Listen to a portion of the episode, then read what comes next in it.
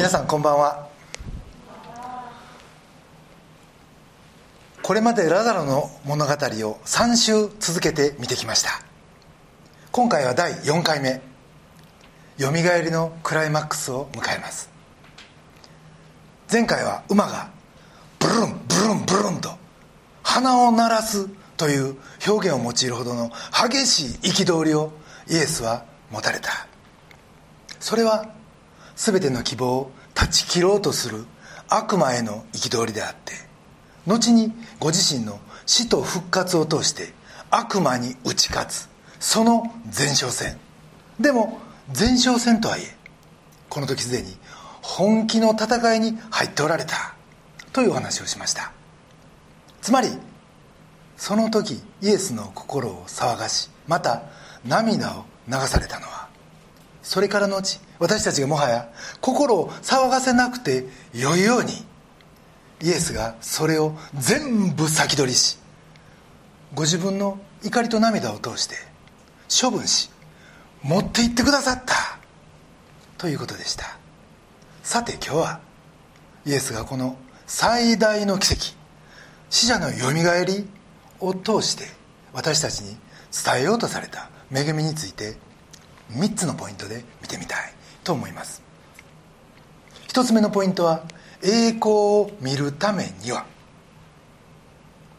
答えは後で言います。まず38節です。イエスは再び心の内に憤りを覚えながら墓に来られた。墓は洞穴で石が置かれて塞がれていた。とあります。イエスは先ほども鼻を鳴らすほどの大変な憤りを覚えながら墓にやってこられます。がその入り口は石で塞がれてたとあります。当時の墓は傾斜を利用した横穴式の墓で穴の入り口より一回り大きな石を転がすことで密閉する仕組みになってたようです。それに対して39節。イエスは言われた。その石を取り除けなさい。死んだラザロの姉妹マルタは言った。主よもう臭くなっています。4日になりますから。石を取り除けなさい。これはイエスの命令でした。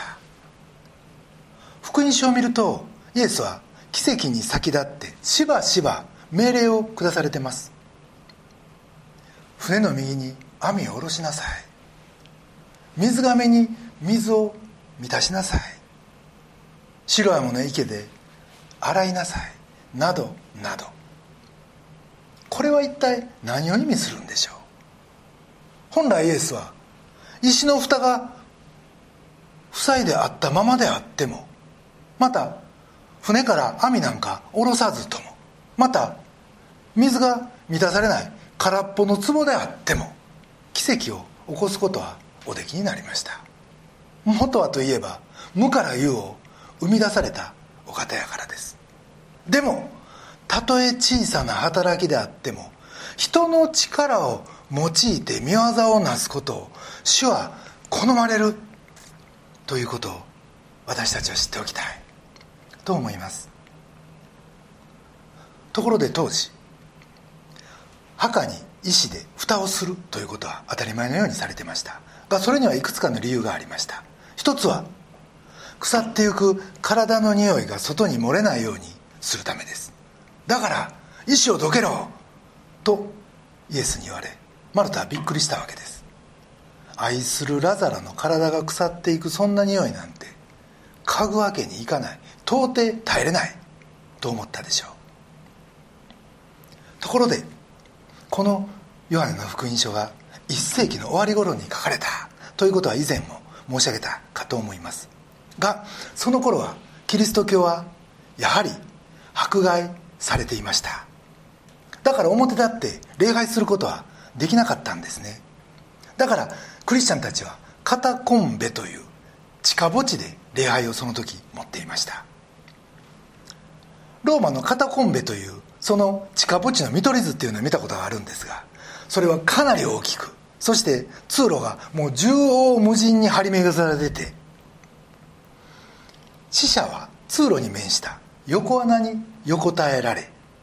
その通路の交差するところに広間があって。そこがクリスチャンの礼拝場所となってたようです。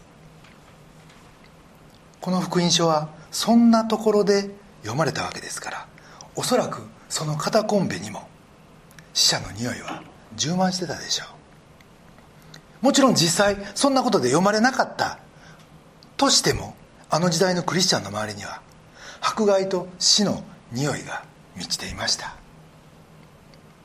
ハバクク書2章5節にはこうあります。勇士は高ぶっていて定まることを知らない。彼は黄泉のように喉を広げ死のように満ち足りることを知らない。しかしそんな恐れの中でハバククはこう言います。2章4節。しかし正しい人はその信仰によって生きると。これはパウロがローマ書の一章で引用した御言葉です。そしてマルチン・ルターもこの言葉を引用し宗教改革を断行しました。義人は信仰によって生きるという言葉です。マルタにとってもこの目の前の大きな石は死の匂いをプンプン放ってました。だから石をどけろ！とイエスに言われて抵抗したわけです。が40節。イエスは彼女に言われた。信じるなら神の栄光を見るとあなたに言ったではありませんか。言ったではありませんか。と言いながらこの言葉は聖書にはないんですね。一方でイエスは栄光という言葉を使いはしませんでしたがでも少し前の11章の25節から26節でマリタに対してこう言うんです。私はよみがえりです。命です。私を信じる者は死んでも生きるのです。また生きていて私を信じる者は皆永遠に決して死ぬことがありません。あなたはこのことを信じますか？と尋ねます。そして次の27節。はい。主よ私はあなたが世に来られる。神の子キリストであると信じております。とこのマルタから信仰告白を導き出した経緯がありました。があのやり取りをイエスはここで思い出させようとしたんじゃないか。と思います。それはあの信仰だよって。あの信仰で今この目の前の意志を取り除こうじゃないか。この意志は大きい。でもあなたのあの復活信仰で立ち向かおう。という励ましでもありました。ここで大切なのは神の栄光という言葉で。これはですねこのラザロ物語の一番最初にも出てきた言葉でした。11章の4節にこうあります。このニュースを聞いた時にこの病気は死で終わるものではなく神の栄光のためのものです。それによって神の子が栄光を受けることになりますと。イエスは40節で「あなたは神の栄光を見る」と言われました。栄光栄光。この栄光という言葉この訳文に「光」という文字が使われているのには意味があるんですね。皆さんはあのルミネっていう駅中のショップご存知ですよね。また光の単位でルーメンっていうのも聞いたことがあると思います。実は進学校時代教理士という授業があってそこでルーメン・デ・ルミネというラテン語が出てくるんですね。がこれは光の光という意味でイエス・キリストのことを指してると教わりました。使徒信条先ほど皆さんで告白しました。がこれは実は世界統一ではないんです。同じキリスト教会でも東方教会では使われてないんですね。東方教会とは英語ではオーソドックス。いわゆるギリシャ正教ロシア正教。というああいう正教のついた教会のことです。がそこでは代わりに代わりに二階や信条というのが使われているんです。そしてこの二階や信条ではイエス・キリストのことを神よりの神。光よりの光。誠の神よりの誠の神。なんて言い方してるんです。なんか回りくどい言い方やなと思って。最初思いました。が進学校の授業でこれについて。人間の言葉の表現力にはおのずと限界がある。イエス・キリストについてはどんな言葉を使っても言い表すことができないのでこんな言い方をするのだ。という説明を受けてあなるほどと腹に落ちたわけです。言葉の持つ意味を超えたお方光なるお方をルーメンでルミネ光の光と重ねて表現するんですね。それほどの光り輝くお方命なるお方が今墓場を訪れるって。その意味で「信じるなら神の栄光を見る」の「栄光光」という言葉をイエスが使われる時4節の「神の子が栄光を受ける」のあの言葉を僕は思い出すわけです。言い換えるとこの墓場においてあなたは私を知るようになるって。本当の私を見るよって。私が誰であるかをあなたは知るようになる。ということなんですね。じゃあその答えは何なんか？どんなお方なんか？福音記者ヨハネはこの書の初っ端にその答えを明らかにしてます。一章の一節と四節。初めに言葉があった。言葉は神と共にあった。言葉は神であった。そしてこの方には命があったと。決して初めに死があった。というんじゃないんです。無生物状態だった。虚無だった。とは言ってないんですね。ところがギリシャ世界もそうやし日本の思想界もそうなんですけど万物はもともと命の状態だった。死の世界やった。無が襲無が覆ってた。そこに進化か偶然かなんか知らんけど命がポッと現れてでもその命もやがて力尽きて死に向かって流れていくという考えが基本にあります。万物の根源は死であって無だ。命はその途上に咲いた咲いた。ほんのあだ花みたいなもんでみんな必ず死ぬって。諸行無常だこれらが僕らの思想の根底に流れてるもんです。がキリスト教は全く別のことを語ります。それが今日の説教題。43節の「ラザロよ出てきなさい」の言葉なんですね。初めに言葉があった。その言葉に命があった。初めに光があった。って。聖書はこの驚くべき思想を世界に伝えようとしてる。初めにあるのは命だって。光だって。だから僕らは本来的な立場に戻るならやがてこの命に戻る光に戻るというんです。死は本来あるべき姿からするとねじ曲がった状態。もう異常事態緊急事態であって初めにあったのが命なら終わりに登場する栄光もやっぱり命なんですね。そこでイエスは問います。あなたはこれを信じるかと。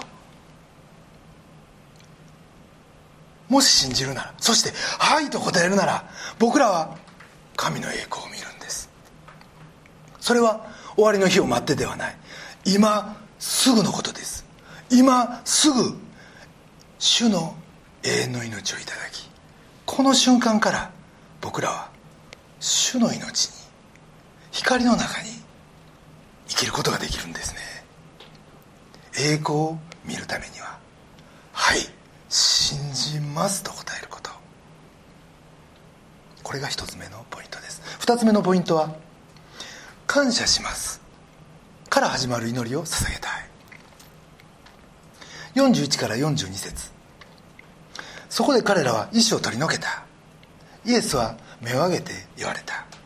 父よ私の願いを聞いてくださったことを感謝します。あなたはいつでも私の願いを聞いてくださると私は知っておりましたが周りにいる人たちのためにこう申し上げました。あなたが私を使わされたこと彼らが信じるようになるためです。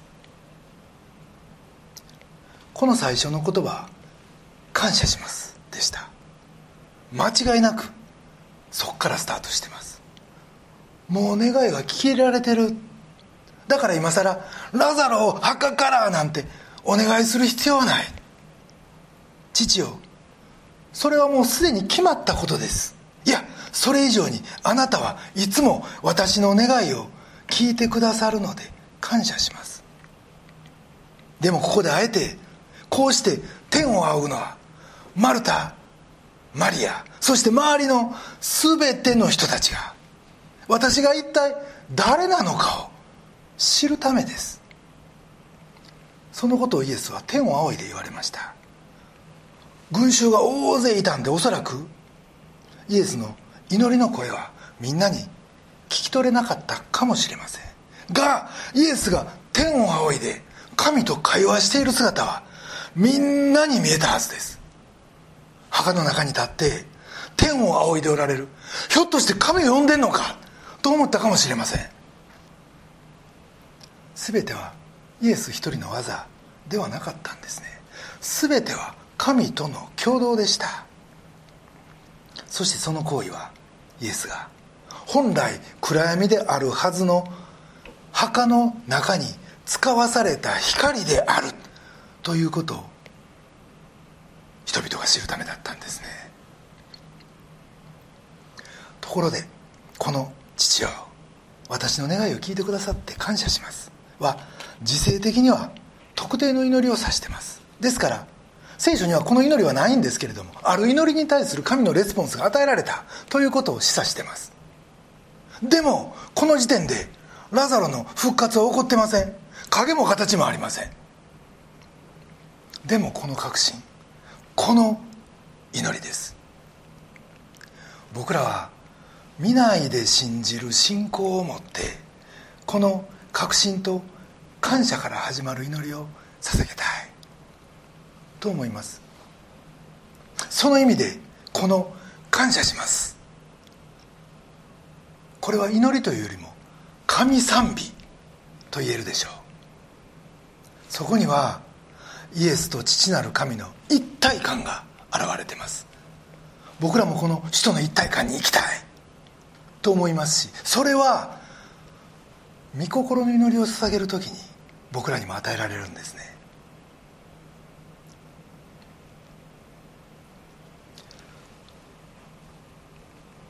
じゃあ御心ってどうしたら知れるのってみんな思います。大きな悩みでもありまた大切なクエスチョンです。実はユージン・ピーターソンという人は一冊の本を書いてます。牧会者の神学。なんか難しそうな名前なんですけど。でもこの本の中にですねクリスチャンの祈りは応答だと言ってます。まず御言葉ありきって。第一の言葉は神の言葉。第二の言葉は祈りだって。僕たちはまずじゃあ祈りから始めましょうって言いますよね。そうじゃないんです。まず御言葉が正しいんです。つまり僕たちは神の言葉を聞く中で初めて感謝の祈りを捧げることができる。ということです。この礼拝の中でもぜひしっかり神の御言葉をまず聞いていただきたい。と思います。感謝します。から始まる祈りを捧げたい。これが2つ目のポイントです。3つ目のポイントは命の主の命の言葉。その光であるイエスが43節ラザロよ出てきなさい」と大声で叫ばれます。光のあるイエスの闇を打ち破る言葉です。死の壁を突き破る言葉です。ところが福音書にはラザロが出てきたとは言わず44節。すると死んでいた人が手足を長い布でくるまれたまま巻かれたまま出てきた。とあります。今まで死んでた人が生きた人になって出てきたって。今は生きてるが顔は布で包まれてたって。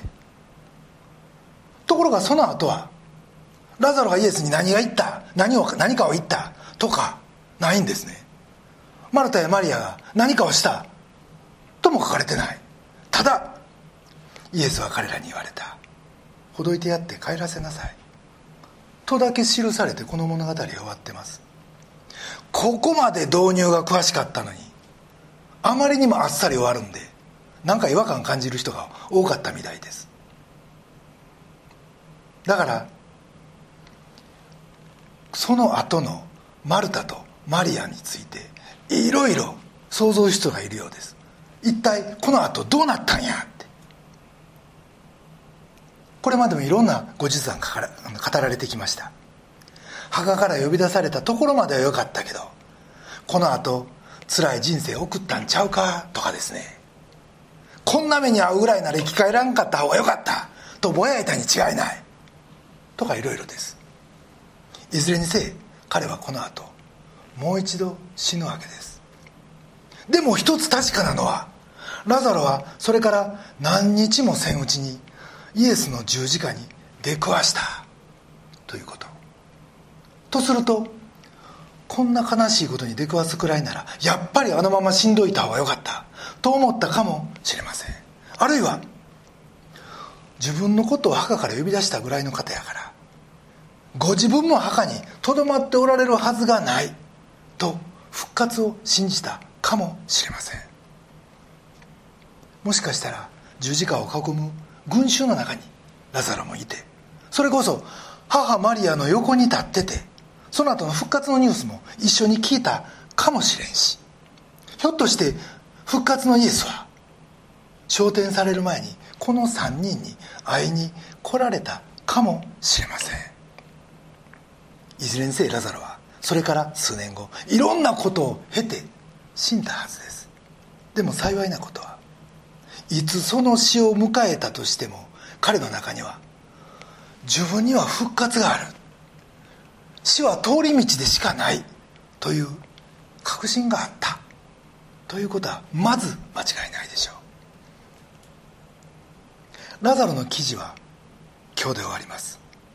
ヨハネはこの11章全体をほとんど丸々使って詳しく最初は病気の知らせから始まり死とそして葬儀にまつわる人々の動き。会話。そしてラザロという男の存在。そして彼の死とよみがえりは間違いなく事実だった。ということを伝えてます。逆によみがえった後のことがあまりにも報じられてないんでアンバランスです。がそれは人にとってこの死というものがどれぐらい大きなことか。そして一旦その前に立たされたらもう人は身動き取れんしどうしようもなくて降参するしかないという固定観念間違った常識が行き渡ってるということへのアンチテーゼがここにあるんじゃないかと僕は思います。死というもうまるで試合終了のゴングがカンカンカンカンと鳴り響いた後みたいな世界に命の主が登場されます。そしてラザロをよみがえらせ。その数日後今度はご自身が十字架にかかり神はそのイエスを復活させられたわけです。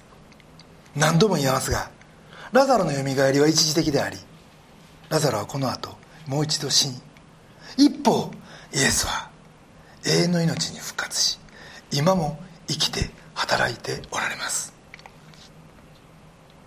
でもラザロが死んで終わりじゃないということはこのストーリーの流れから誰にでも想像できるしそしてラザロ自身もそれを知ってました。そして今僕たちも全くそれと同じ立ち位置に置いていただいてる。ということです。来月のクリスマス礼拝で受選予定者の姉妹が一人おられますが彼女は今病院の看護師をされてて今年の7月申告学に導かれました。がその時にこんな証しをしてくださいました。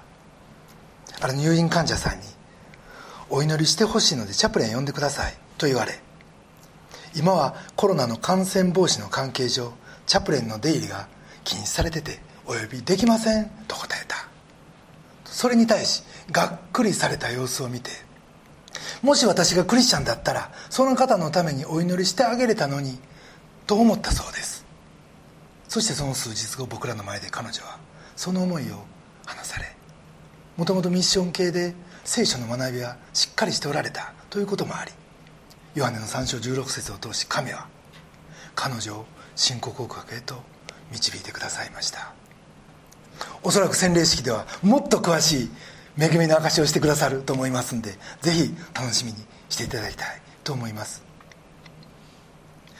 僕自身これまで誰かから病気のことを告げられそしてそのことのためにお祈りをさせていただくという機会は何度かありました。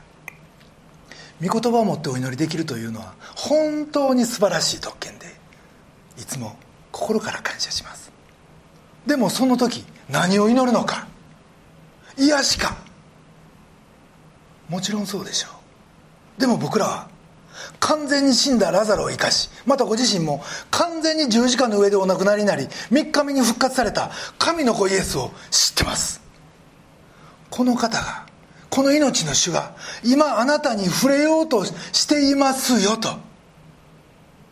この事実を伝えこの確信を持っていただくことが実は最重要ポイントなんですよね。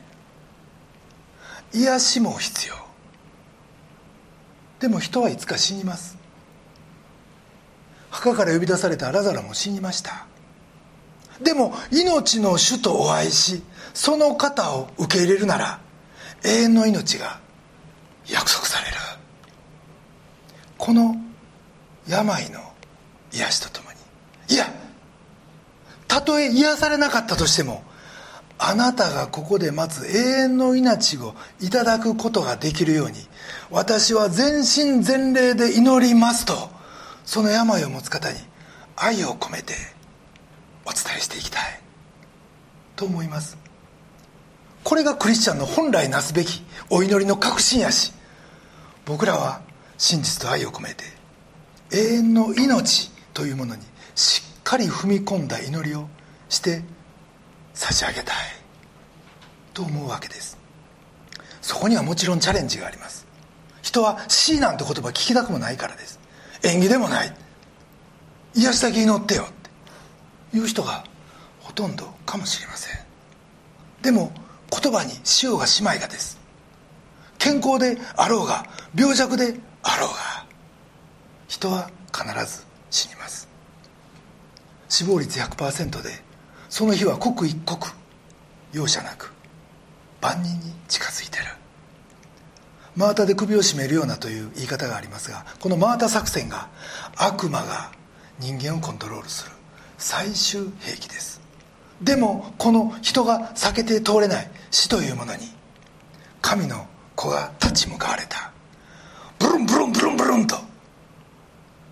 馬が鼻を鳴らすほどの憤りを持って人を絶望に突き落とす死という敵にむしゃぶりついて食らいついて打ち勝たれたって。死んで死に勝利された。僕らはこの勝利者なるイエスを知ってるんです。そしてこの2000年前の事実を今の自分のところに引っ張ってくるのが信仰なんですね。牧師であっても牧師でなくても看護師であっても看護師でなくても誰かの病気のために祈る機会というのはこれからも皆さんもおありでしょう。もちろん癒しを祈りましょう。それはご本人の願いでもあり僕らの願いでもあるからです。でも本当に必要なのはその人がイエスの命をいただき復活の確信を持ってそこから来る平安を持って過ごされることです。その平安がなければたとえ今回癒されてもいつもその死の不安の中で真綿に締め付けられながら生きる。生きてながら本当の命に生きてない。そんな生を生きることになるからです。そうではなく命の主であるイエスに誠の命を祈る。そんな真実の祈り人でありたい。と思います。もちろん僕たち自身も死というものを避けては通れません。でもそこにも命の主は涙を持って伴ってくださり次の瞬間僕らは永遠の命に目覚めるということ。イエスはこのラザルのよみがえりを通してまたご自身の復活をもって僕らに確信させてくださってます。ラザロよ出てきなさい。イエスのこの権威から言葉に恐怖の王もその囚人を解放せざるを得なかったわけです。命の主の命が下ったその瞬間強欲な墓がその獲物を放棄したんですね。ざまみろいうところじゃないでしょうか。僕らもいつか墓に横たわります。でもその時僕らはこのイエスの声を聞いてまるで何もなかったように起き上がる自分を想像しまたそのことを確信し横たわることができるいやそれどころか死は一瞬であって仮の姿でしかない。命こそが神の支配の中では本来あるべき姿や。ということ。この確信と神への信頼を持って恐れではなく部屋の中に日々歩ませていただきたいと思います。それでは御言葉を一つ読んでメッセージを終わります。第一コリントの15章52節です。終わりのラッパとともにたちまち一瞬のうちに帰られます。ラッパが鳴ると死者は朽ちないものによみがえり私たちは帰られるのです。お祈りいたします。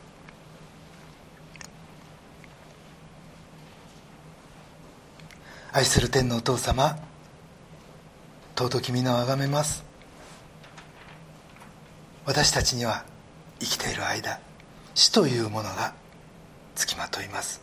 しかしあなたは十字架と復活をもってその死に対して完全な勝利を収めてくださいました。そして本来ある姿は光なんだ。命なんだこの真理を教えてくださり感謝します。私たちは祈る時主の皆によって祈ることを許されています。命の主なるイエスの皆によってです。どうぞ祈る私たちがまずそのことを覚えあなたの命に満たされることができますように。また私たちが取りなそうとするその方々もあなたの命をしっかりと受け取ることができますように。あなたはこれを信じるかと問われたに対し私たちが「はい信じます」と。その確かな信仰告白を通して死から命への大転換を日々経験することができますように。そしてそこにあなたの栄光を仰ぐことができますように。またその中で感謝と賛美の祈りへと一人一人が導かれますように心から祈ります。尊き私たちの救い主主イエス・キリストのお名前によってこの祈りを見舞いにお捧げいたします。